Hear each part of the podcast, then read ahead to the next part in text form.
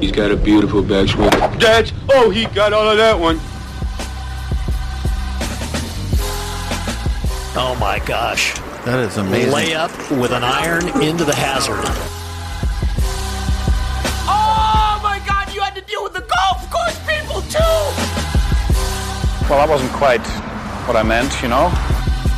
What's up, everybody? Welcome into another edition of the 73rd Hole, the official podcast of Golf Oklahoma. Colby Powell, Taylor Williams, Sam Humphreys, and Jim Woodward. Our man Woody with you here on a Wednesday. Later in the show, we will preview the Memorial, full preview of the Memorial. Great field there this week at Jack's Place, as there is every single year, as Jon Rahm looks for redemption uh, after he had to withdraw last year, leaving the door open for Patrick Cantlay to win his second Memorial in four years. We'll get to that. We'll touch briefly on the NCAA's later on in the show, but the big news in the world of golf uh, broke about 7.15 our time here in Oklahoma last night. The LIV field was announced. LIV Golf, the field uh, for the event next weekend in London, headlined by Dustin Johnson. Other big names: uh, Lee Westwood, Sergio Garcia, Louis Oosthuizen, and Taylor Gooch, friend of the show here on the podcast. So, uh, I mean, first reactions for me. A little surprised at DJ just because of his statement in February, but not massively surprised.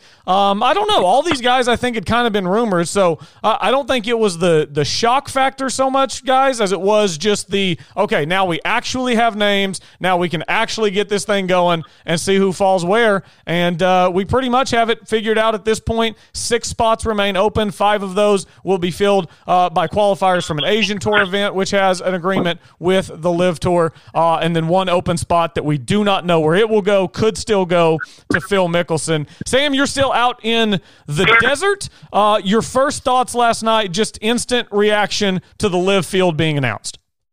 Guys, I wasn't shocked at all. I mean, especially Taylor Gooch because we had that conversation with him back on March 28th.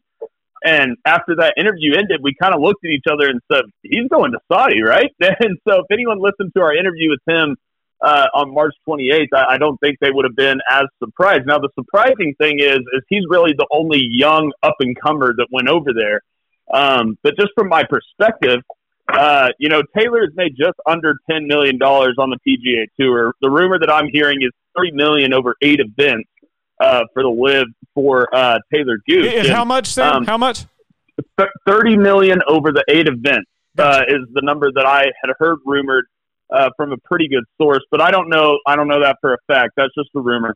Um, but anyways, leading to my point of you know we have guys that spoke out against it, like Rory McIlroy or or Tiger or or guys you know of that echelon um, on the PGA Tour, and basically they've already had their payday. So that's not the guys that this was really appealing to. Those guys didn't want to take the PR hit. For a guy like Taylor Gooch, like I said, who's just made uh, just under 10 million it, it makes financial sense, guys, and we can get more into this later. But T-Tup, I want to hear your initial thoughts. But to me, just my initial thought is more time with family, less travel, and more money. That's a no-brainer to me, right? I mean, guys, I've agreed with everything y'all have said so far. Uh, it's just pretty crazy right now because we talked about this for months and months and months. We said, well, all this is just rumors. We're going to have to wait until something finally happens. Well, it finally happened, so we can finally talk about it. It's absolutely uh, marvelous to see, and it gives us like you said, a lot to talk about on this Wednesday after OU and OSU didn't make it to the finals. But guys, I want to read y'all a quote real quick. This was back in February. I want y'all to tell me who said this quote. I am fully committed to the PGA Tour. I am grateful for the opportunity to play on the best tour in the world and for all that has provided me and my family. While there is always areas where our tour can improve and evolve, I am grateful for our leadership and the many sponsors to make the PGA Tour's golf premier tour. That was Dustin Johnson. He said that. And now all of a sudden he's playing LIV. It's unbelievable. It's it's like a high school kid trying to commit to a college. It's like you just can't trust him anymore. And right, you know, even back then, T Dub, real quick, even back then, I brought up the point. He didn't say he's not going over there. He just said, you know, I, I kind of like the PGA Tour. And even yesterday, his guy released and said he didn't have a problem with the PGA Tour.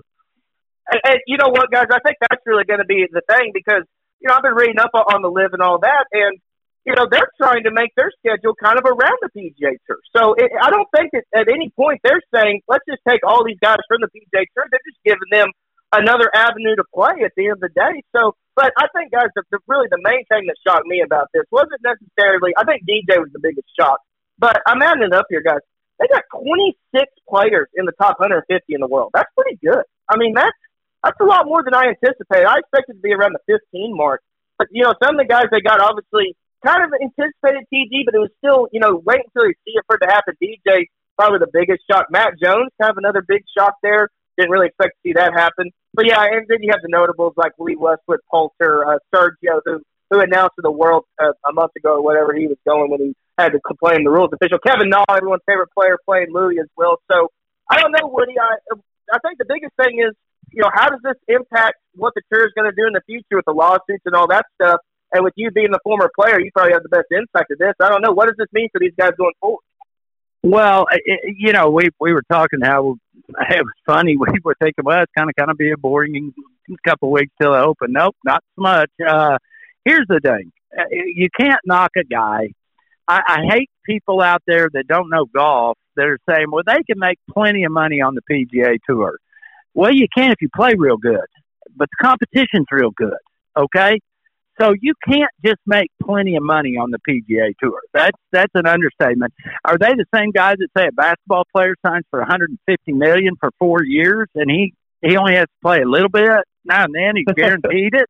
Wait a minute. Why can't golfers do this? Okay, I I told you guys before we came on the air. I I think any person needs to look out for their family. If I was Taylor Gooch I'd be doing it in a heartbeat. The only thing Taylor Gooch has to worry about, the only thing, is if this tour fails. Okay. Now, if he can go out this year, it's going to play for a year. Yeah, and endorsements, Woody, and endorsements. But it, Taylor, Taylor's not like Rickie Fowler. Rickie Fowler, I thought might do it, but Rickie Fowler's got a lot of endorsements out there, guys, that he'd have to give up if he goes over there. Because it looks like to me that's what's going to happen. If you go to this tour all your sponsors are going to dump you. But but again, let's let's say they're going to do ten of them right this year. Isn't that what the number is? Is it ten I think guys? Eight. I think eight. Eight. I Eight. eight. Yeah, Eight. I think it's eight. Yeah. Okay. You, there's a good chance that thirty million is probably pretty close, Sam, that Taylor's going to make. Okay, thirty million dollars, guys. If the PGA doesn't take him back, taxes gets about uh, fifteen of it. He's got fifteen million dollars. Could you guys live on fifteen million dollars? Oh, you, Well, definitely, how long- you definitely could. how long- Good, didn't we?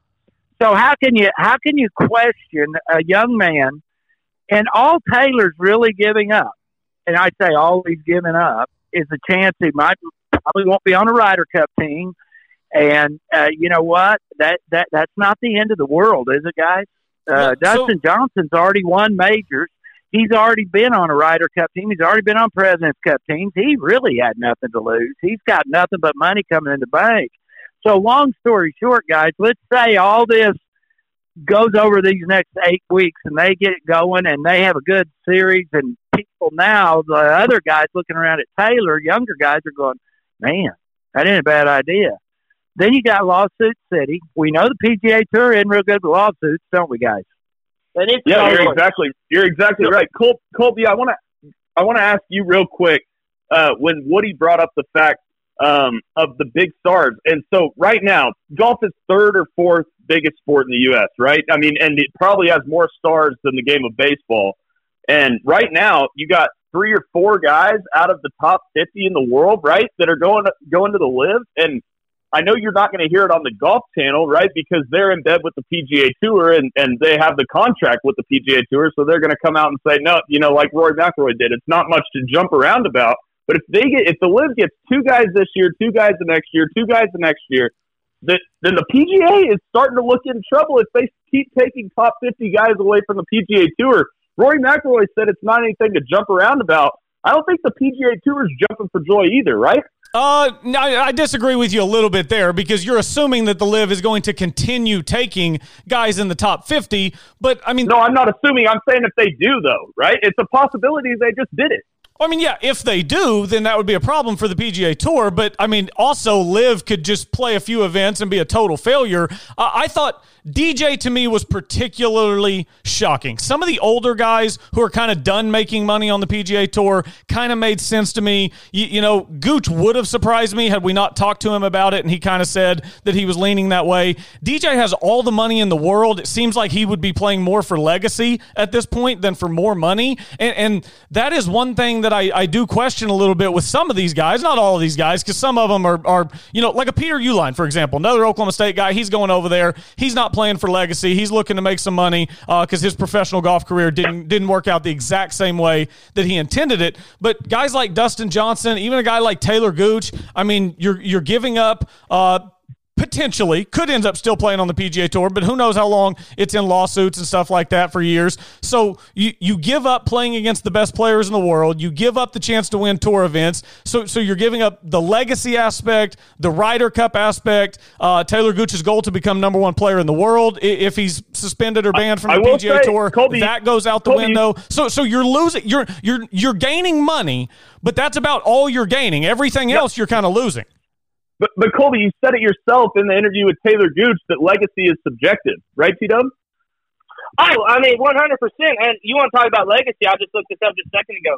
Eh, let's just say that the thirty million rumor is, is correct. Let's just say that's the flat rate. There's only been forty-seven guys in the history of the PGA Tour that have made more than that. Forty-seven in the history of the PGA Tour. So he would automatically be a top fifty earner in the PGA Tour just off of that. So I mean, I think at the end of the day, it's a no-brainer there. But this is the question I want to ask you guys because I kind of alluded to this earlier that like the LIV the LIV tour isn't saying, oh, you play our events only. You can't go play the PGA Tour. You can't do the Ryder Cup. All this. It's those entities that are doing it. So my question for you guys, and I, I guess I'll go ahead and ask Woody this just to get it started. Is it good for the game of golf for the PGA Tour to say, Dustin Johnson, you can never play a tour event again. Louis Oosthuizen, you can't play a tour event again. Taylor Gooch, you can't play a, a tour event again. He just finished top 20 in the last two majors. Is it good for the game of golf to say this, that these guys can't play? And the number one thing I endorse on this show is growing the game. And what the PGA Tour is doing by saying these guys cannot come back if they do decide to say that is actually killing the game. And I, I think it's actually horrible. What are your thoughts on that, Wood? Couldn't agree more. If the PGA Tour stands their ground and does this, it'll be the dumbest thing I've ever seen them ever do. A long time ago, long before you guys, there was a guy named Rodney King that got beat up in L.A. Uh, by the police. He he probably deserved a whooping, but he didn't probably deserve what he got. Anyway, he said, "Why can't we all just get along?" Well, good gosh, it's all about golf. If if we can make golf bigger and better, why in the world? I couldn't agree more, Taylor. We're growing the game. Why why are we even doing this? I still don't understand it, and I won't understand it. And I know there's going to be lawsuits over it and everything else it's a total waste of time. It does yeah. nothing but distract from golf, and golf is growing. Let's keep it growing. Hey, we saw it at the PGA. I think the PGA of America already knew Taylor Gooch was going. Look at a, look at the pairing that he had at the PGA, right? I would explain it. So, by the way, another thing Taylor has to worry about now is what the majors do. I think that's probably the biggest thing he has to worry about because if the majors ban these guys, then I mean they're shit out of luck, right, Colby? Yeah, I mean, first off, I don't. I disagree that it's good for the game. I think LIV fundamentally is bad for the game. I, I, think that for the, the murderous regime of another country to just be able to buy Dustin Johnson off the PGA Tour, I think that's bad for the game because it, it's but, weakening but Colby, your talent pool. Sorry, Colby, sorry to interrupt, uh, but, but the point isn't that the LIV isn't taking those players. It's the PGA Tour saying that those players can't come back. That's the whole thing here. It's the it's the PGA Tour saying that those players can't come back because they are going to a league that is trying to be a competing league and up into the PGA Tour. If I was Jay Monahan, I, I would ban these guys and I would see how it plays out in the courts. I would take my chances. Okay, here's another thing though about the hypocrisy of the whole thing. It, it, the hypocrisy of the whole thing is that the PGA Tour, if they were so worried about Saudi Arabia, wouldn't have granted these releases in the past for the one tournament that basically the every single player on the PGA Tour has played a tournament in Saudi Arabia, almost right. The majority of players have played over in Saudi Arabia. Now, all of a sudden, just because they have a little competition, now they care about the murderous regime, right? And, and they wouldn't have had a PGA Tour China before COVID started. Right, exactly. The, yes, what the and P- guys, PGA, hey, go ahead, Woody. Go ahead. Yeah, but guys, let's let's let's try not to be hypocritical about this. Let's just look at all around the world. Uh, the Chinese are really bad people. If you were somebody in Europe, you'd think Americans are really bad people with all the mass shootings we have. Okay, uh, we can all sit around and talk politics. That'd be great fun, wouldn't it? Gee, many Christmas. uh, No thanks. it, it's not. It, it's like Sam. You said it best. We didn't have a problem when they went over there and played one or two tournaments and got guaranteed millions of dollars to go do it. We didn't. We didn't say anything about it, nor did the PGA Tour. It's now all of a sudden there's a competition, and when it comes right down to it, we talked about it yesterday, guys. It comes down to money. The PGA Tour is trying to protect all these tournaments that they have all year long and all the sponsorship monies that come in from all these organizations. Maybe we need to think about a PGA Tour schedule that's only 25 tournaments a year. Okay? Instead of 40. Okay? Do you guys think we get tired of golf as the year rolls on? Yes, I, do. think I think do. I think burnout think sets in. Definitely towards the end. I don't know how much that has to do with football though. Well, but but but uh, if we had college football twelve months a year, it probably would get burnt out on it at some point, guys. We really would. Uh, you can't help but it's like anything in life. If you're given an ice cream cone every day for 365 days, we get kind of used to eating ice cream. But if you only got it for six months and then you had to wait to get it again, wow! I mean, that ice cream tastes a lot better. Uh, I think sometimes and I agree with what I get Colby's point. I, I think this is the greatest thing what we're discussing today. Everybody's got an opinion on this, and it's good.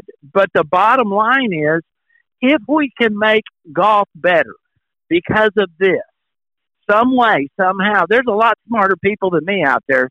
Somebody's got to be able to figure out how do we make golf where every week we get as excited as we did for the PGA. And that's hard because it's in Oklahoma when we had PGA. But you know what I'm saying. How about 20 weeks a year we have feeling like we're having a major? So, so Wouldn't that be just to That would be excellent. To elaborate a little bit about what I was saying about I don't think it is good for the game of golf. So we're, taking the PGA Tour now, and let's assume that these guys, just for the sake of argument, let's assume they get suspended. So we're removing Dustin Johnson, Louis Oosthuizen, Kevin Na, Taylor Gooch. We're removing those guys from PGA Tour events, and now we're putting them in these LIV events. Well, these LIV events are not going to be a good product. They're limited fields, and after those first handful of names I just dropped out, I mean, I'm looking at the odds, the betting odds for this first event. Pablo Larrazabal is 22 to 1. Matt Jones is 25 to 1 Yeah, no. next weekend on LIV. He's 200 to 1 this weekend at the Memorial. So we're going to have a bad product on the LIV Tour, and we're going to have a weakened product on the PGA Tour. That's what I mean when I say it's bad for the game. I, I mean, Yes. the, the LIV is You're not right. going to be something I have interest in watching anyway, and now I don't get to see DJ on the PGA Tour. I think that's bad for professional golf. you're talking from a fan's perspective, but from a player's perspective, I, I laid out why golfers are should be owed guaranteed money, and this is good for the game now that we're talking about guaranteed money. And yes, it's just starting, so the fields are going to suck. But here in the next ten years, right? If, if like I said, if a couple guys per year go over there, then either the PGA Tour has two options: give give out guaranteed money, or go over and play in the LIV in the Saudi league and play less events, spend more time with their family, and get guaranteed contracts. He does.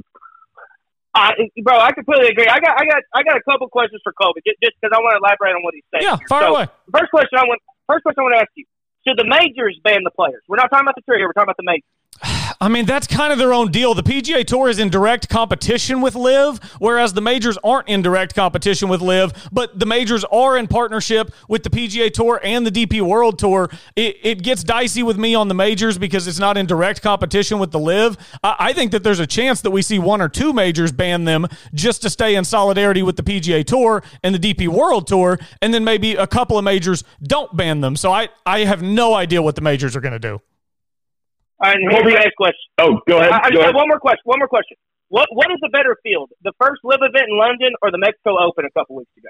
Uh, I'd say they're probably pretty comparable.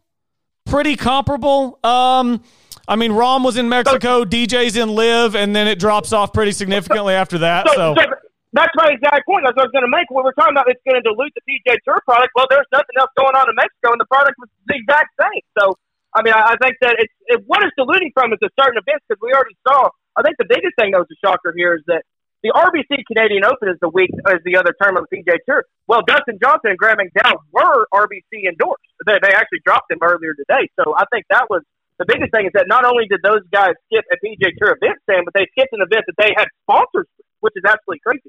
Yeah, exactly. And then I'll put a third question to it that I want to ask Colby since he comes from a little bit of a different perspective on this than I do. Do you think if the PGA Tour bans these guys, that they'll win the lawsuit? Man, I, I'm not a lawyer. I have no idea. Independent contractors do have the freedom to move and do what they want, but as as the PGA Tour, do they have the right to determine who gets to represent their brand? I mean, that's lawyer stuff, man. That's that's above okay. my pay grade. So, hey guys, say, hey Colby, real quick, real Colby. quick, Woody. Hold on, one, got, one, one follow up to that, Woody, and you can answer this too. Now, if they do win the lawsuit, or if they don't, say, say that the LIV wins the lawsuit and these guys come back to the PGA Tour, I mean, they just got their payday and then they can come back and play on the PGA Tour and they made it better by generating more money towards the PGA Tour, right? Correct. And I, I would just tell Colby one story. I, I got to let, let you guys hear this because when I was on tour, a PGA, one of the higher ups, it wasn't Tim Finchem at the time, but I won't use his name because he was right below he literally said to me, "What Woody, we care about 20 guys on this tour. All you're good for is filling the field. Wow. And I went, wow. That's pretty harsh. And that's real harsh. But you know what? That was reality. Because that was reality at the time. That was before Tiger. So then it even got worse. The top guys, that's really all those guys gave a crap about. So to me, Colby, the reason why I, you would think I would back the PGA Tour on this, I really don't. I think they're like a big bully in a playground, and somebody just kicked them in the nuts, and I think it's funny. I really do. yeah, I think it's kind of amusing.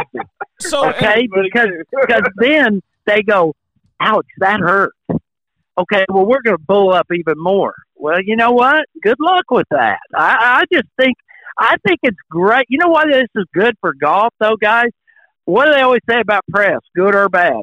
Any press is good press. No publicity is bad publicity. Any press is good press. I mean, People are talking about golf. We live in, no, how, you're, right. How can we all be talking about golf and have so many interesting conversations? And you're not only having it with golfers, guys.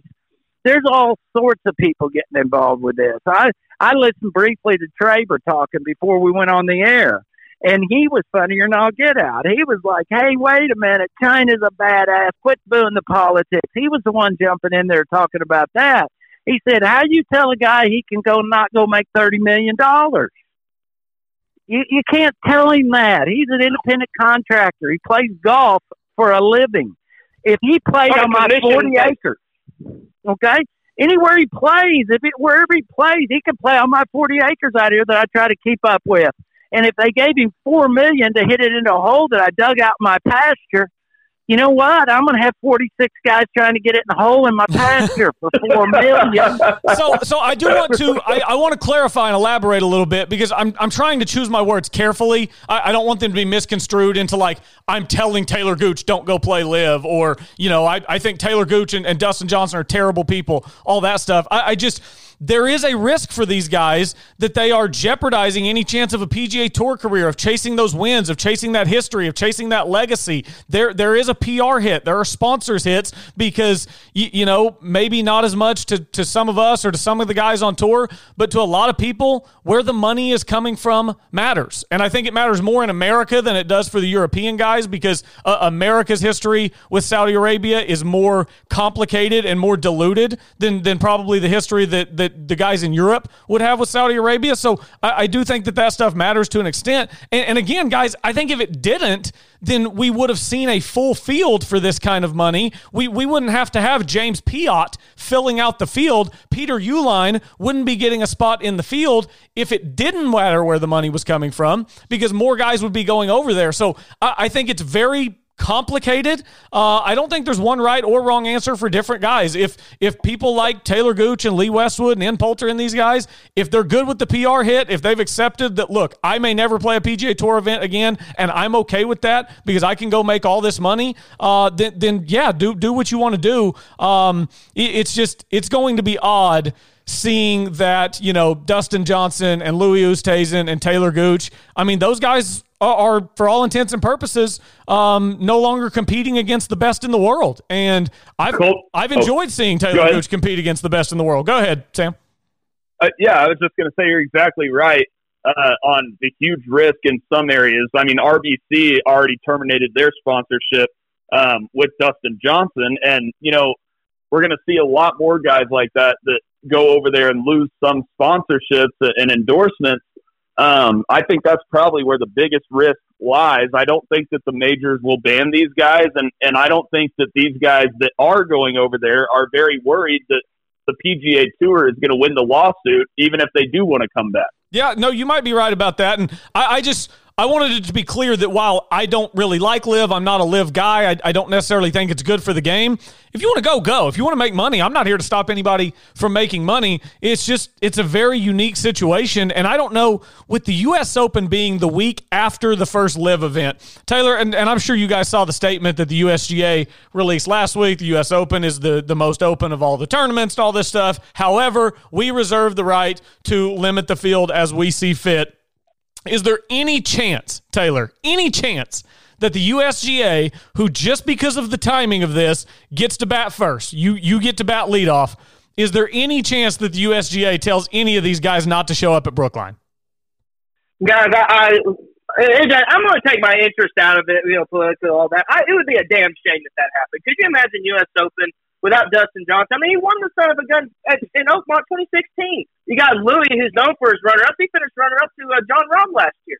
So, I mean, and then Taylor Gooch, Kevin Nobb, uh, Sergio, all these guys that wouldn't be there. I, I just think it'd be an absolute shame. But if they want to try to make a statement and try to what I consider hindrance golf, because once again, these guys are making the decision that's best for them, and you're going to tell them that they can't come play in your tournament because they made that decision. I think it's pretty shitty, in all honesty. So I, I sure hope they don't. But in all honesty, with everything that's happened this year, it wouldn't shock me one bit.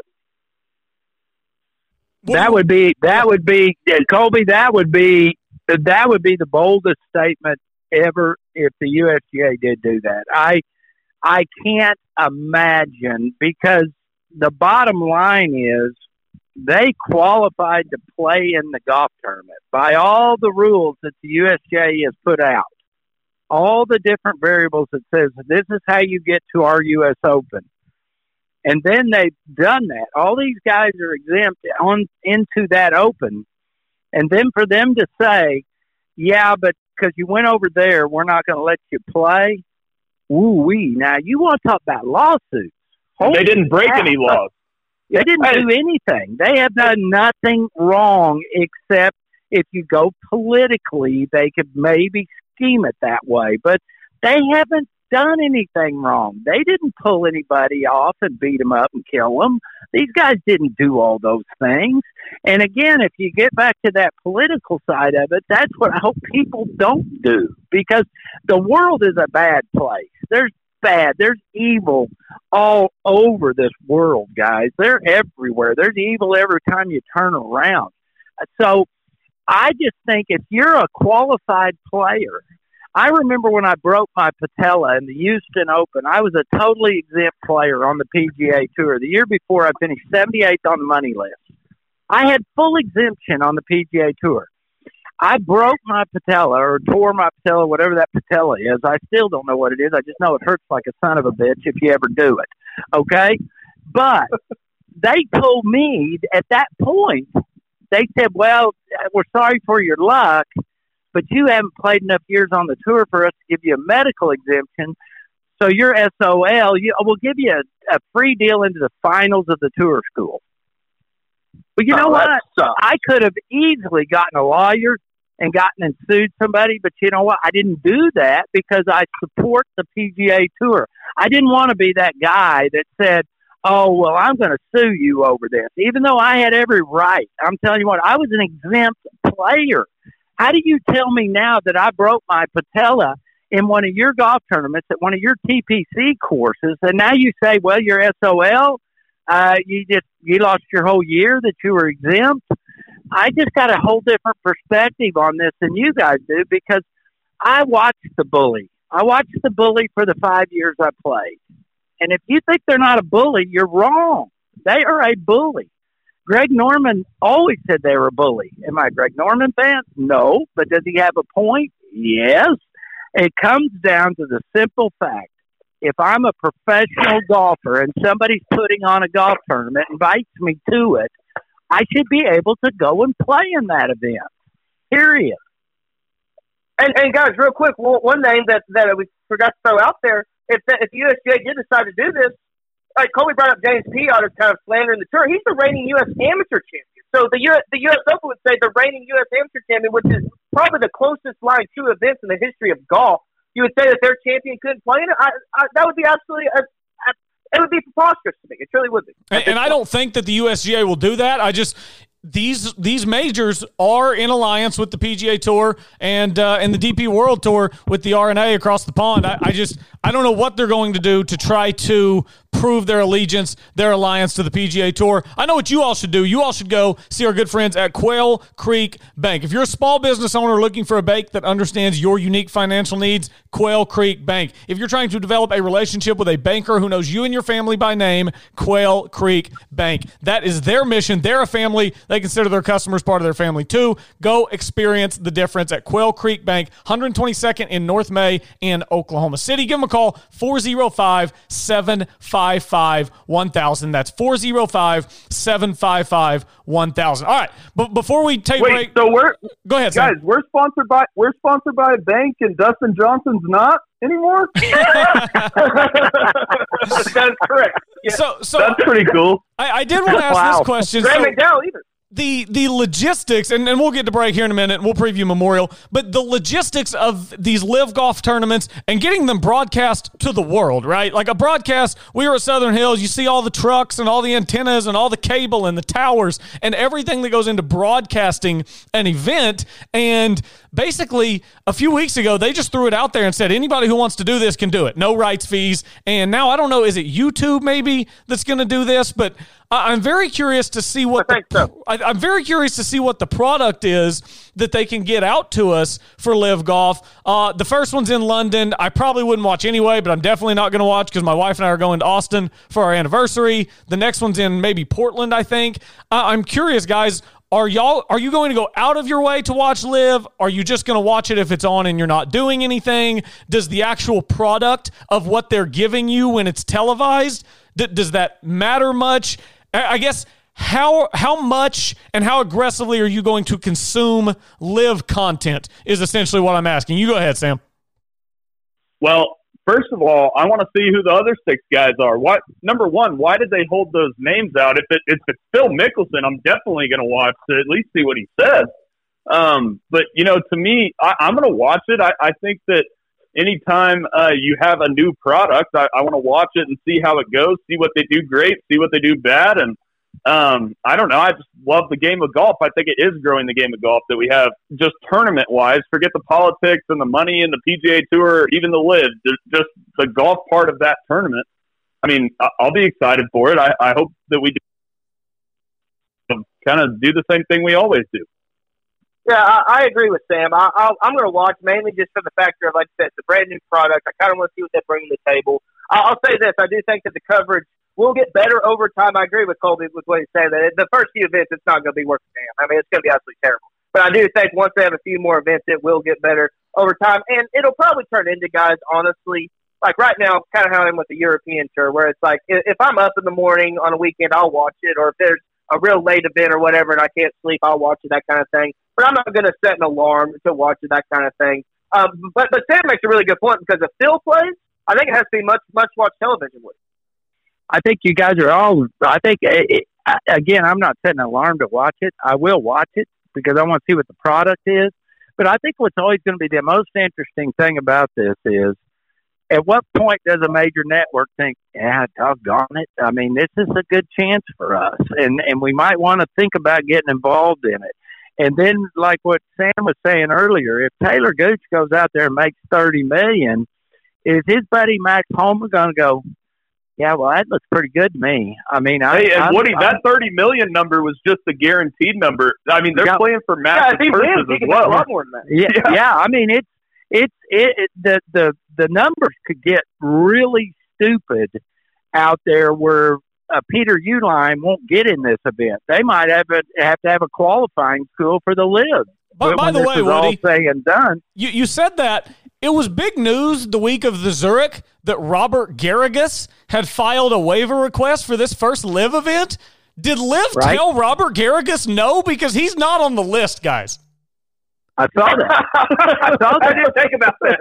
I saw that. I was wondering the same thing Like- because here's a guy that stuck his neck out, even though he hasn't really got any playing privileges. But there's a number of guys that don't have playing privileges on the PGA Tour that are getting in this event. Uh, how about Brooks Kep- Koepka's brother? Right? Yeah. Right. Yeah, Chase is Why does out he why, why does he get in this golf tournament? We were talking I mean, because his last name's Koepka. That's why he gets in the golf Duh, tournament. Because yeah, his last name's Koepka. But we were talking before Yeah, we came on about David Puig from Arizona State. David Puig is playing at Grayhawk today, right now, Right. in the NCAA Right National now. Championship. He's playing for a national championship, and then he's going to get on a plane and go to London, and he's going to play in the first LIV event. It's just it's really wild some of the names on this list. I, I would say again i'll be out of town for the first one. Uh, the next one I, I would like to watch and see what the tv product is. Uh, you know is there any kind of pro tracer? Is there are, is there commentary? Is it good commentary? Do we have good camera angles? Do we have different camera angles? Stuff like that uh, is more in terms of a broadcast is what I'm fascinated about as opposed to the golf. I mean, I know what the golf is. I know what DJ and, and Kevin Na and Louie and uh, and TG bring to the table. What I want to know is how much does T2 pay out so that I can estimate Louis Oosthuizen's yearly earnings. Well, here's another question for all you guys. Okay, here's a good question for all you guys. Let's say this first LIV tournament takes place. What if Chase Koepka wins it? Does that pull this tour down? If we don't have a Louis Oosthuizen or we don't have a Dustin Johnson or Lee Westwood win this first event, Good what if we don't have one of the big stars win this event? And I'll then let's it- go to Portland, and then we go and we don't have another one where we don't have a big star win this event. Does that now start taking away from this tour? maybe initially, but I'll ask an even better question. What if David Puig goes over there uh, and makes millions of dollars, and all these guys in college see that this is an easier route to make more money right out of college, and then all of a sudden they have all the good young players over there? How about this, guys? I, I think that we will see a reaction. I think that PGA Tour U will will include a PGA Tour card within the next couple of years. You know, now they get temporary. Korn Ferry It status. should, yeah. Yeah, I, Yeah. I think that that is how they will entice college guys to go to the PGA Tour instead of LIV. I agree with point. you guys on that. Yeah. Because guys, they, they got two of the last three uh, U.S. amateur champions, and you mentioned David Pugh, like or how do you pronounce his last name? He's a top ten amateur in the world. He's number nine on, on the WAGR ranking. So it's not like this guy's just some bum barely cracking the top five. I mean, this is an elite amateur player. Guy. Yeah. Yeah, 100%. Well, it- hey, go ahead. think about think about something else while we're on this. They they give you this little Korn Ferry thing. They they act like they're being being something really nice to give you the Korn Ferry to work your way to the PGA tour, right? How much money do you make on the Korn Ferry tour? You barely can make expenses, right? You're exactly. I was talking to one of the other OU teammates of Chris Gotterup. I won't say who it is, um, but I was talking to one of them, and they were saying how Chris, you know, wasn't too bummed out about not making PGA Tour U because he had all the sponsors exemp- exemptions into the PGA Tour events and wasn't even going to be able to play in like three or four Corn Ferry events, anyways. And Yeah. same thing with like guys like Austin Eckroat. So I mean, you know, it, it sounds good on paper, sounds great on paper, but in reality, when you get sponsors exemptions, when you're that good, it really doesn't mean much. doesn't mean anything. And and in fact, when you get right down to it, if you're playing golf and you get a chance to play in a LIV event for that kind of money compared to going to Omaha or Wichita and playing a Korn Ferry where you win 120,000 if you win it, and you're guaranteed 120,000 just to show up in one of these. So, I, I, you know, the money makes the world go round. And that's why the PGA Tour has got to figure this deal out quickly because the more they piss and moan, And the more these guys start defecting, they're going to have to reevaluate. I'm just telling you, it's just not the big bad wolf anymore. You got to be careful how you do this. Yeah, guys, have we heard anything else on guys like uh, Jason Kokrak? Are they possibly included in this? Why are they holding out six names? Uh, so they're holding out six names. Five of those spots, uh, according to I think it was Bob Harig of ESPN or Sports Illustrated, whichever one he's with now. He said that five of those are reserved for qualifiers from an Asian Tour event because LIV is affiliated with the Asian Tour. But then that sixth spot, that forty eighth spot, nobody really knows what's happening with that spot. Maybe it's a, a, last edition Phil Mickelson. Maybe it's a late edition Jason Kokrak. The the five are spoken for by the Asian Tour, but the other one we have no idea. That makes sense. Um, Yep. You know, and, and to me, like we we have to remember that this LIV series is not a, an official tour. By the way, you know, we we got to remember that, right? Because No. that can come into play, Not- uh, not especially in the lawsuits. Yeah, well, And- the, and- tour, the tour is going to claim that they are, though. That's what they're going to say in their lawsuit. That's one of the reasons why Right. that they denied them the uh, the waiver initially. Yeah, well, and then then think about this. Okay, what if you get to play in London and some guys see it that are on the PGA Tour that have a lot more status than uh, Pook does or uh, Chase Koepka or some of those? Do those guys get booted out and they bring on better players? I think you have to, don't you? Oh yeah, LIV's going to do whatever they can to get the strongest fields possible. Um, any any pressing closing thoughts? We've pretty much covered our bases here on LIV. Uh, we'll take a break soon and preview Memorial on the other side. Any closing thoughts, Sam? Start with you. We'll go around the circle. No, I mean we pretty much covered it all for today, but this is going to be an ongoing thing. I feel like for a couple of years, guys. I mean, we could do a daily subject on this thing. Yeah, guys, when you when you include the future lawsuits we have and the potential players, and I think the biggest point that we made here, guys, you're going to start seeing a, a decent influx of, of college guys start to go over there within the next couple of years with with the base guaranteed money and them not having to grind it out because we see it all the time, guys. Elite elite golfers, it takes them a while sometimes to get their footing on the PJ Tour. So if that happens and you don't make cuts, all of a sudden you're looking for a job, and no one wants to do that. So, but the last thing I'll say before we throw it to Woody is if the PGA Tour really doesn't want their product to be damaged by this tour, just let the guys play when they want to play in your tour. Don't ban them. Yeah, I think you're right on spot on with that, and I think that's where it'll all finally end up when all the dust settles. But here's the greatest thing for us because we do this little podcast. This is great for us in a lot of ways, guys, because we got something that is controversial. You give me controversy, you give me viewers, or you give me listeners because everybody wants to get their opinion on this. At some point, we need a call in on our podcast to hear what our, our listeners think. Yeah, we'll definitely need to do that uh, on Sundays when we have our radio show. Have callers call in. One last point that I do want to bring up, Colby, is I'm so glad that we did that Talor Gooch interview uh, on March 28th. Everybody should go back and listen to that. It's about an hour into the show, um, and it just gives a voice to it where you don't just think that these guys are bad guys for going over to Saudi League. He gives out solid points and he's a very realistic person. It's not like um, you're just hearing it in headlines. You know what I mean? And so I'm glad that we did that interview for sure. Yeah, absolutely. These guys uh, have the right to do what they want. We'll see how the PGA Tour responds, and we'll see what kind of event LIV can put on next week in London. All right, we uh, we've pretty much covered our bases there. Let's take a break. Come back on the other side. We do have a guess what PGA Tour event this week. The Memorial. It's a big one. It's Jack's tournament. It's a big Uh, one. it- it's a great tournament. It's a great strength of field. Also, I got some very surprise welcome news uh, whenever I logged into our one and done pool just a moment ago. So I'll share that with you guys on the other side as well. Stay with us here on the 73rd hole, the official podcast of Golf Oklahoma. When something the size of a golf ball hits your roof, you need to call McRae Roofing. McRae Roofing is Oklahoma's designer roofing service specialist. For years, Jeff McRae and the experienced team at McRae Roofing and Exteriors have served fellow Oklahomans by helping them with their roofing needs. McRae Roofing uses only top quality materials and professional crews to make sure that each job is done right so it will give you the years of service, security, and protection you need from the unpredictable Oklahoma weather. McCray Roofing offers residential and commercial roofing, ventilation services, and custom copper designs. McCray Roofing is dedicated to exceeding the homeowner's expectations. It's not just a roof, it is your home's crowning glory. Call McCray Roofing today at 405 692 4000.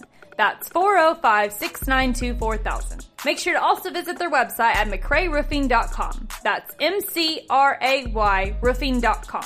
Don't get caught with a leaking roof. Contact McCray Roofing for your free inspection today.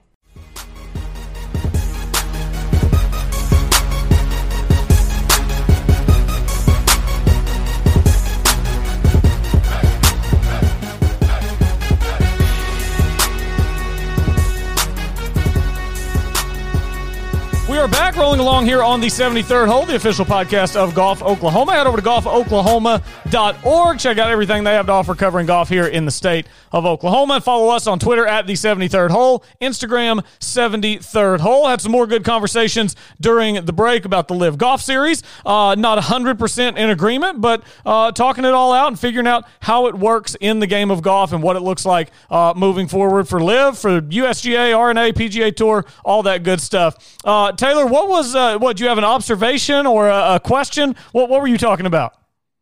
Guys, I, I saw one of the most ridiculous things I've seen in the 21st century when it comes to broadcasting. So, and I, I've got to ask my man Colby, Oh, my man me. with the golf channel. I, I just got, I got to get this figured out because it absolutely astonished my damn mind. All right, so we, we talked earlier, right, about you know, how, do you watch the European tour, that kind of thing. So I was watching it the other morning, and there was one of the best playoffs I've seen all year.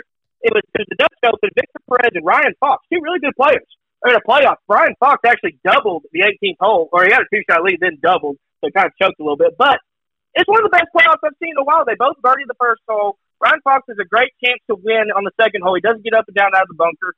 On the third hole, Victor Perez has to lay up, and he makes a 30 footer to extend the playoff, guys. So we're going to a fourth playoff hole. You know what happens? The Golf Channel switches from the playoff to okay, okay. What are we to switch to? We're to are we to watch some actual golf? The PGA Tour coming on? No, we go to live from the senior PGA, and we watch Stephen Ames and Bernhard Langer hit ball. How do I watch this playoff? I go onto my computer, I watch it. I missed the first two shots in the par three in the playoff, and Victor Perez makes a 50 footer to win, and no one on the Golf Channel can watch it. Colby, why did we switch from one of the best playoffs in 2022 to watch these guys hit ball? Well, because Taylor, Stephen Ames, and Bernhard Langer were absolutely flushing it in their warm ups for the final round of the Senior PGA Championship. Obviously, I mean that's obviously why they switched it over. No, I have no idea. That's uh, that's TV side. I'm on the website, and that's probably where you found it, was it not? Because we had it streaming. We had it on the homepage streaming. Yeah, but it took me five minutes, and I missed the freaking first shot because you wanted to show some freaking old guys hitting balls instead of a fourth hole of a badass playoff. I- And It just Perez cracks me up. It just cracks me up that we've been 40 footer. it cracks me up we've been doing this for how many years now, and Taylor pretty much every other show has a complaint with the Golf Channel, and now Colby works for them. So, Hey, Hey, wait, I, I can't. I can't control TV. Figure out why the hell this happened. Colby, Colby, you keep defending yourself. And and Taylor, by the way, neither Stephen Ames or Bernhard Langer won the golf tournament. So if they were flushing it, they must they, they weren't flushing it as good as Steve Alker. Uh, yeah, Steven Alker has taken over the uh, PGA Tour champions. I'm, I'm sure that's uh, what everybody wants us to do a deep dive on. But uh, guys, we did notice while we were in the break, it's been reported Dustin Johnson getting 125 million, roughly 125 million. What I'm seeing here is that the number is 100 million euros, and then obviously you do the uh, the exchange rate and all that stuff. But yeah, 125 million. I. I would assume that that's up front. Details of the contract, whether that's up front, whether it's spaced out over a couple of years, don't really know. But 125 million uh, for DJ is the reported number, which makes sense, guys, because do you remember uh, several months back? He said he was asked a question at a press conference, and basically the way the, the guy phrased it was Ian Poulter said that he's been offered in the neighborhood of 30 million to go over and play on the LIV tour. Have you been offered something similar? And he laughed and said, No, not something similar, which uh, no, that's not something similar. So uh, yeah, I don't I don't know. Sam, 125 million for DJ. 125 million, and that's guaranteed. I I mean, it doesn't say, but I'm assuming that's guaranteed. So if that's guaranteed, that means he's going to make upwards of 200 million playing on this tour, and people are shocked that he's going over there. not me. I couldn't have said any better myself, Sam. 125 million it speaks for itself, Woody. Uh, yeah, hello. I don't. I've never seen that kind of money. I wouldn't know. But if I can tell you one thing, if I was 31 years old again and on the PGA Tour, you know where I'd be? LIV in London. I'd gone to the LIV. Of course, then I got divorced and I'd have none of it. But but I would have gone to the LIV. all right, great stuff as always from our man Woody. Uh, hopefully, all the guys at the Memorial this week are using the Groove It brush to help them with their game. Cleaner clubs, straighter, longer shots. Go to grooveitbrush.com. Use the promo code 73rd hole to get 10% off. It is quite possibly the finest golf club cleaner ever made. The water is in the brush. You put it on the club face, and boom, you have got the cleanest club you can imagine on every single shot. GrooveItBrush.com, promo code 73rd hole for 10% off. Uh, gentlemen, obviously, LIV has just taken over the golf world, but there is a really good tournament being played this week at Muirfield Village. Uh, last year, the Memorial Tournament, COVID protocols, Jon Rahm forced to withdraw after 54 holes. He, he really uh, talked about it earlier this week. He said he was mad for about 10 minutes, and then him and his caddy went and had milkshakes and kind of laughed about just how crazy life is. Uh, and then he he had he said it was a little extra motivation to go out and win the U.S. Open. He's a big favorite this week at eight to one. Uh, I don't know, guys. How do we feel about Jon Rahm coming back for immediate redemption? Keep in mind he won in 2020, had the six shot lead last year. So if he wins this week, he'd be a, a WD away from a three-peat at the Memorial. Only guy to do that is Tiger Woods, 99 through 01. Uh, Sam, how do you feel about Jon Rahm's chances to get redemption this week? Well, I don't think he needs a confidence boost, right? That's what he told No, we have me. validation of that. uh, but yeah, I mean, obviously he's the huge favorite this week. I'm not going to pick him. Uh, similar to why I didn't pick Scotty Scheffler at the PGA. It just makes too much sense to pick Jon Rahm, so I'm not picking him.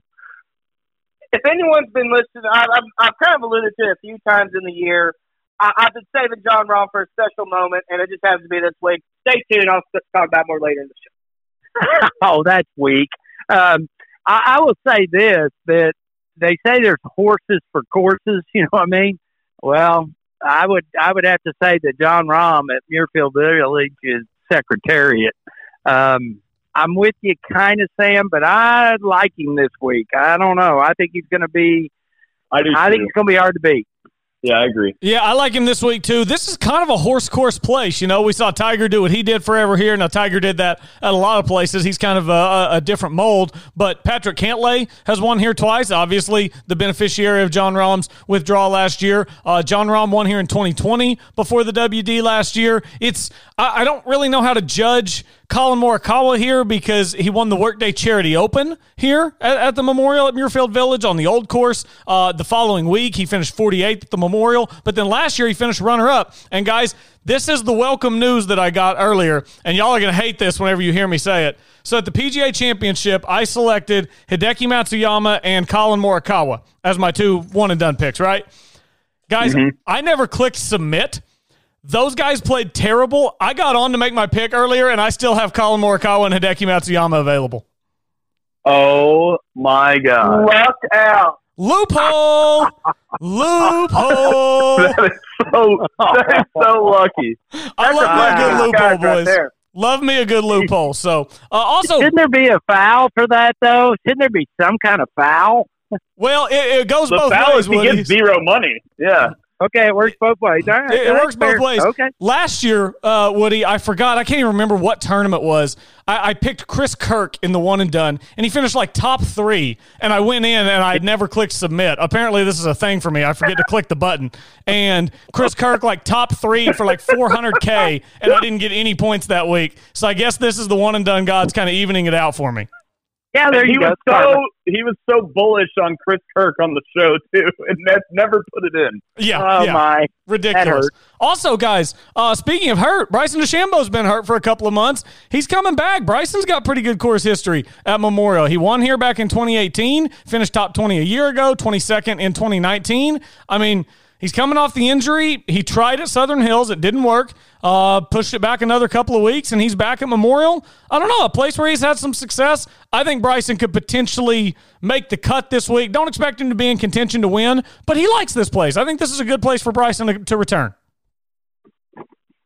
Yeah, I mean, I, I am very excited to see what Bryson does. I saw him hit a few shots out while we were at the PGA, and Bryson uh, looked pretty good. I, I was a little surprised he didn't play, but clearly that scar swelled up on him uh, to where he didn't want to injure himself uh, for the rest of the year. I think he's really looking forward uh, to the U.S. Open, but especially looking forward um, to St. Andrews. I think that that course fits his game pretty nicely. Yeah, guys, I, we we talk about guys that are good for the game, and I think Bryson draws a lot of eyes. I really want him to come back and play well, and I hope it's sooner rather than later.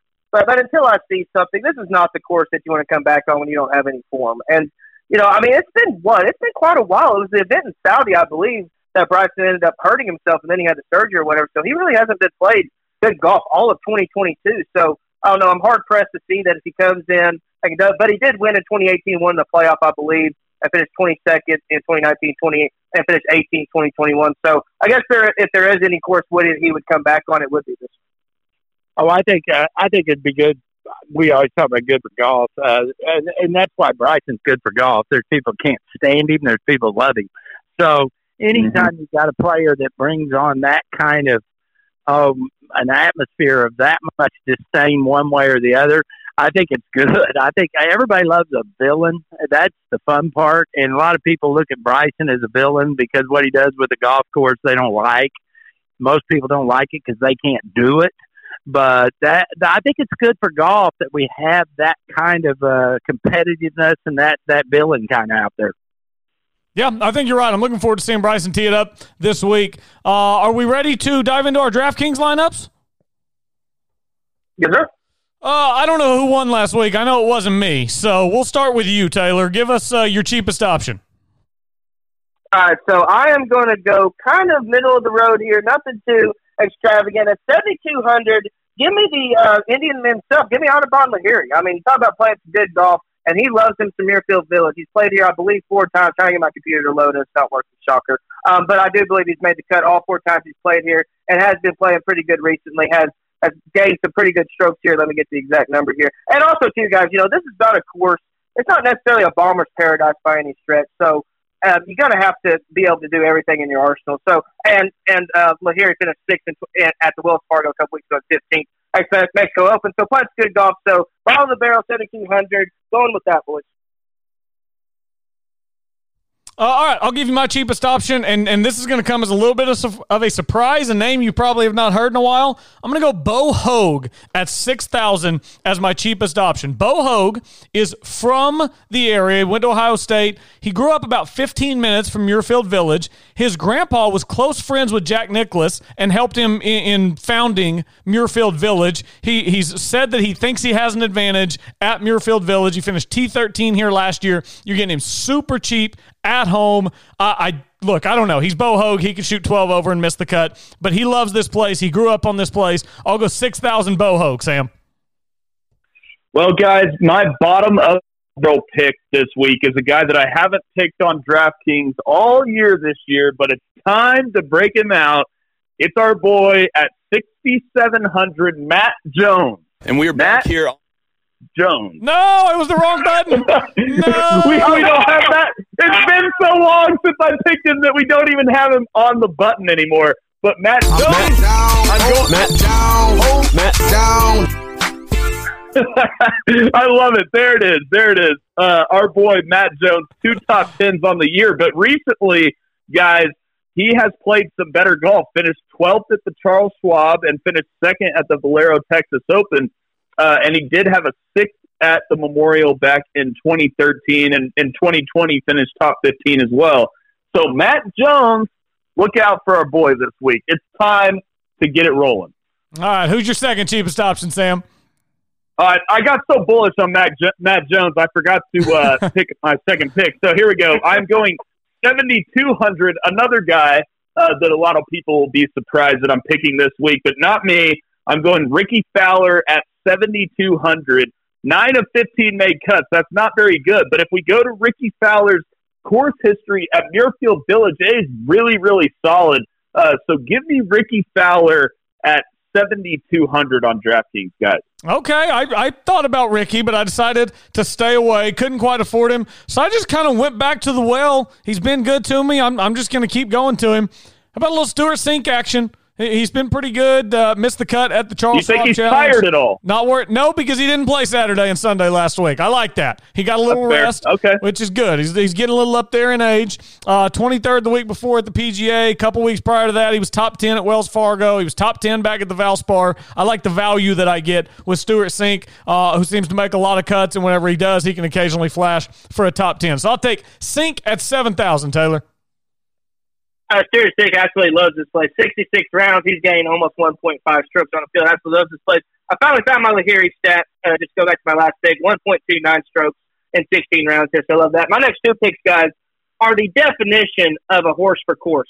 My first pick, 7,700, 46 rounds on this course, gaining almost two strokes on the field and playing some good golf and testing some new irons. He's debating between using some pilots or some Miura irons. Hope he goes to the mirror because they look absolutely pure. That's Adam Scott. I mean, you look back on his history at this course, finished 16th last year, second um, back in 2019, fourth back in 2014, uh, fifth and fourth back in the uh, mid 2000s. So absolutely loves this place. So going to ride that. And then going all the way up from 7,700 to 7,800, another guy who loves this place and has been playing some good golf has made, I believe, was that six cuts in a row, finished second at the Valero Texas Open and third at the Heritage. That's Matt Kuchar. And, and uh, I believe 54 rounds here, guys. He's getting 2.5 strokes on the field. So absolutely loves this place and playing good golf. There's not a better recipe for success than that, Cole. Uh, yeah, that's pretty All right, good. guys. Uh, yeah, I like Oh, both. go ahead, those. Colby. Yeah, I like Yep. both those guys. Uh, I'm going to run this guy out, and this is just I'm playing the risk reward game, and it's probably more risk than reward. I'll probably regret it come Sunday. I might even regret it come Friday. Bryson's been out for a while, but he's only 7,800. He's only 7,800 at a course that he's won before. He's played well here another couple of times.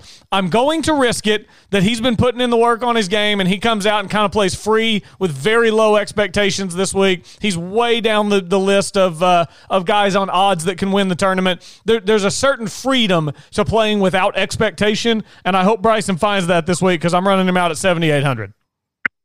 Yeah, and a course that he loves. Why not do it, Colby? We spent the whole show disagreeing, so it's time for us to agree on something. Give me Bryson Hey! at seventy eight hundred, and then I'm going only one hundred dollars more, and give me Patrick Reed, who is sneakily playing the best golf that he has played in a long time. Finished seventh at the Charles Schwab, and previously at the Memorial. He hadn't missed a cut here since 2014, and in 2021 he finished fifth. In 2020, 10th.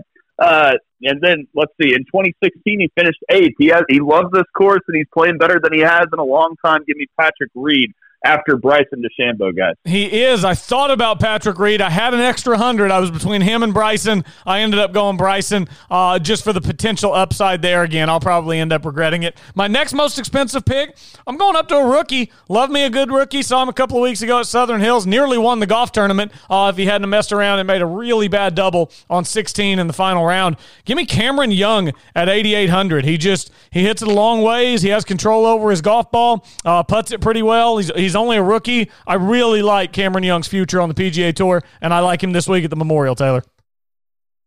Uh, I actually really like that Cameron Young pick. Don't have him in my lineup, but that's the guy that's playing some damn good golf. So my next pick, guys, seventy nine hundred. Got got to do it, Sam. Patrick Reed. I mean, he almost killed me at the PGA Championship, and I just I don't like the guy. Yes, sir. But you but but you look at but you look at the uh, the success he's had here. He finished fifth last year and tenth the year before. I don't believe he's missed a cut here when he's played. I may be wrong on that, but I think in seven appearances he's made the cut every time. Um, like I said, he finished eighth also back in 2016. And then he also finished seventh last week at Charles Schwab. So playing some good golf and on the course, just kind of like my other couple picks. Then my next pick, guys, going up to nine thousand. I had a couple of other guys as my top two, but I made some last minute changes, so that usually works good. But nine thousand, I'm going Shane Lowry.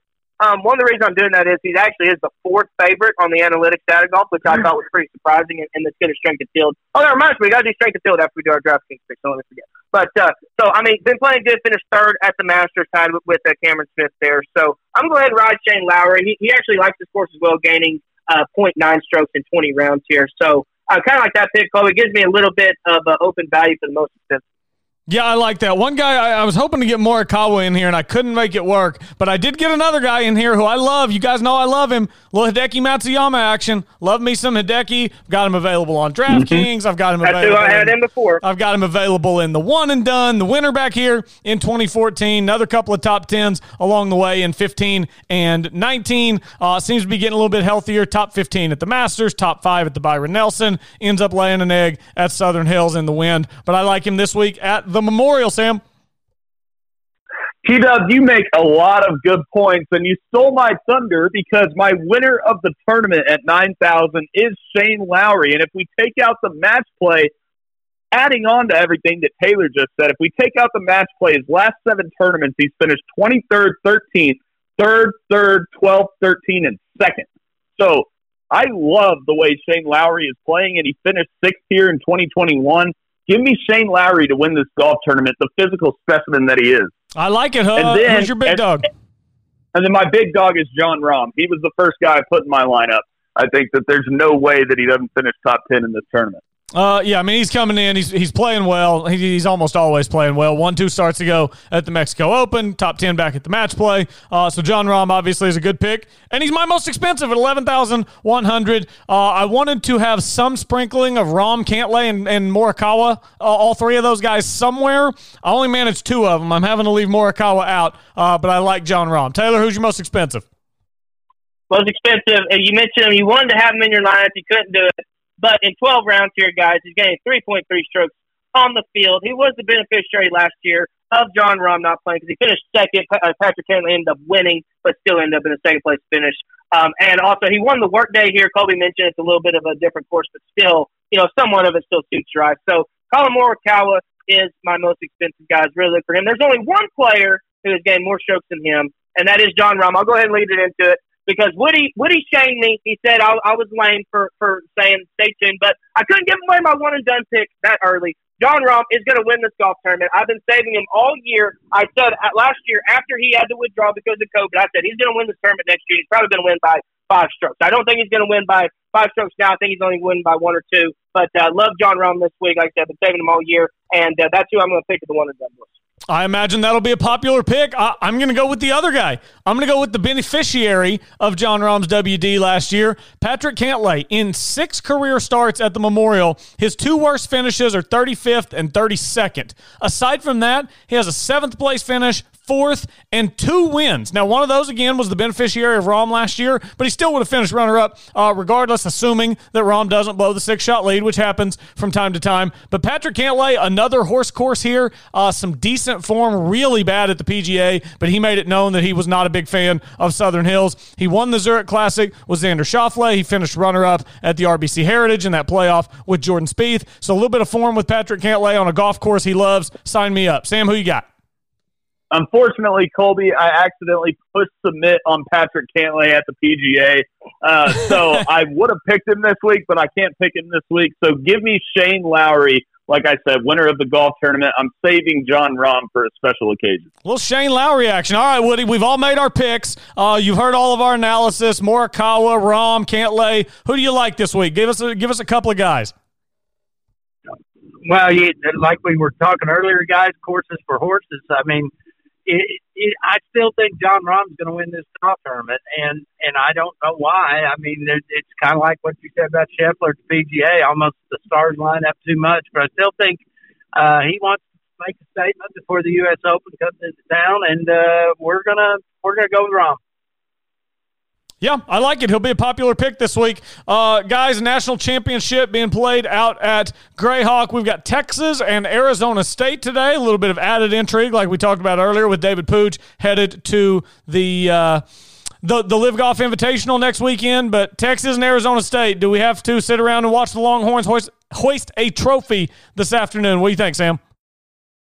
I picked Texas this morning while I was on with my dad. Those matches are just now underway. Cole Hammer is one down through two uh, to Anderson of Arizona State. Uh, the next tee time is at 145. Uh, uh, let's see, what is this? Mountain time, Pacific time, whatever. It's two hours Pacific behind time. Pacific Oklahoma time. City. Yeah, Pacific, Eastern whatever. and Pacific time. yeah, I, I, yeah, exactly. So, anyways, in, in the summertime, it's two hours behind out here. So, uh, anyways, we'll see Parker Coody, Pearson Coody, Mason Nome, and Travis Vick, and then uh, Jow, or sorry, Leo, Leo, Summer Hayes, Puig, and Sisk uh, for Arizona State. So it should be a good one. But to me, I think that Texas is just the better team, and I know that Grayhawk sets up great. That you can play it with an iron. It, that means that it sets up great for Arizona State, who aren't a bunch of bombers, um, and they're used to these, you know, this rye grass, this sticky rye grass, and and you know um, the concrete greens out here in Arizona. But I still think that Texas will pull out pull it out because they're just a better team. Teed up. I, I picked Arizona State yesterday. I think I think a lot of people had Pepperdine beating them, but like I said, I think they gained a lot of momentum when they beat OU, who was the number one team in the country, and they're playing a course they're familiar with. So I don't know, guys. Maybe it's just a little bit of me just wanting Texas not to win, but I don't know. Arizona State's a pretty stacked team. I think all all their top five is top 100 in the uh, the WAGR rankings. I'm sure that's the exact same for Texas, but still, it's gonna be it's gonna be a tight race. I don't think it's gonna be one of those deals where you know, you're going to have four or five matches where everyone blows them out. They're going to have a lot of matches that are really close. It's going to be very entertaining. Wish it was the state schools that were playing, but uh, I'm going to stick with Arizona State with you. Well, I had two choices. I can watch and see if Texas wins, or I can lay sod.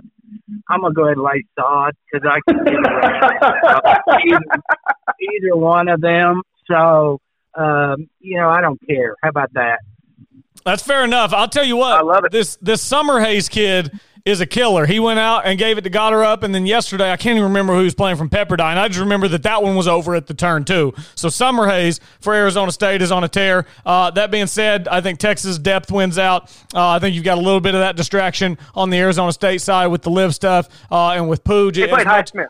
As, as mu- he played Highsmith, yeah, and, and he just let him have it yesterday as well. Uh, as much as I'm sure that the Arizona State kids are trying not to think uh, about Puig, and as much as he's not trying to think about it, I do think it's a little bit of a distraction that exists. Uh, so I'll take Texas to win this afternoon. And then finally, guys, before we get out of here, uh, Bart Bryant has passed away. Uh, three-time winner on the tour, won a couple of times on the Champions Tour as well. Only 59 years old uh, as, as he's passed from an unfortunate accident. So uh, really just devastated for, for Bart Bryant's family. And, uh, you know, a, a name that was around the game of golf for a long time, grinded, uh, really didn't didn't come into his own uh, professionally until the, the mid 2000s when he was about 40. But uh, yeah, a good player on the tour for a long time and, and sad to see him go at such a young age. Uh, Woody, I don't know, did you ever cross paths with Bart Bryant?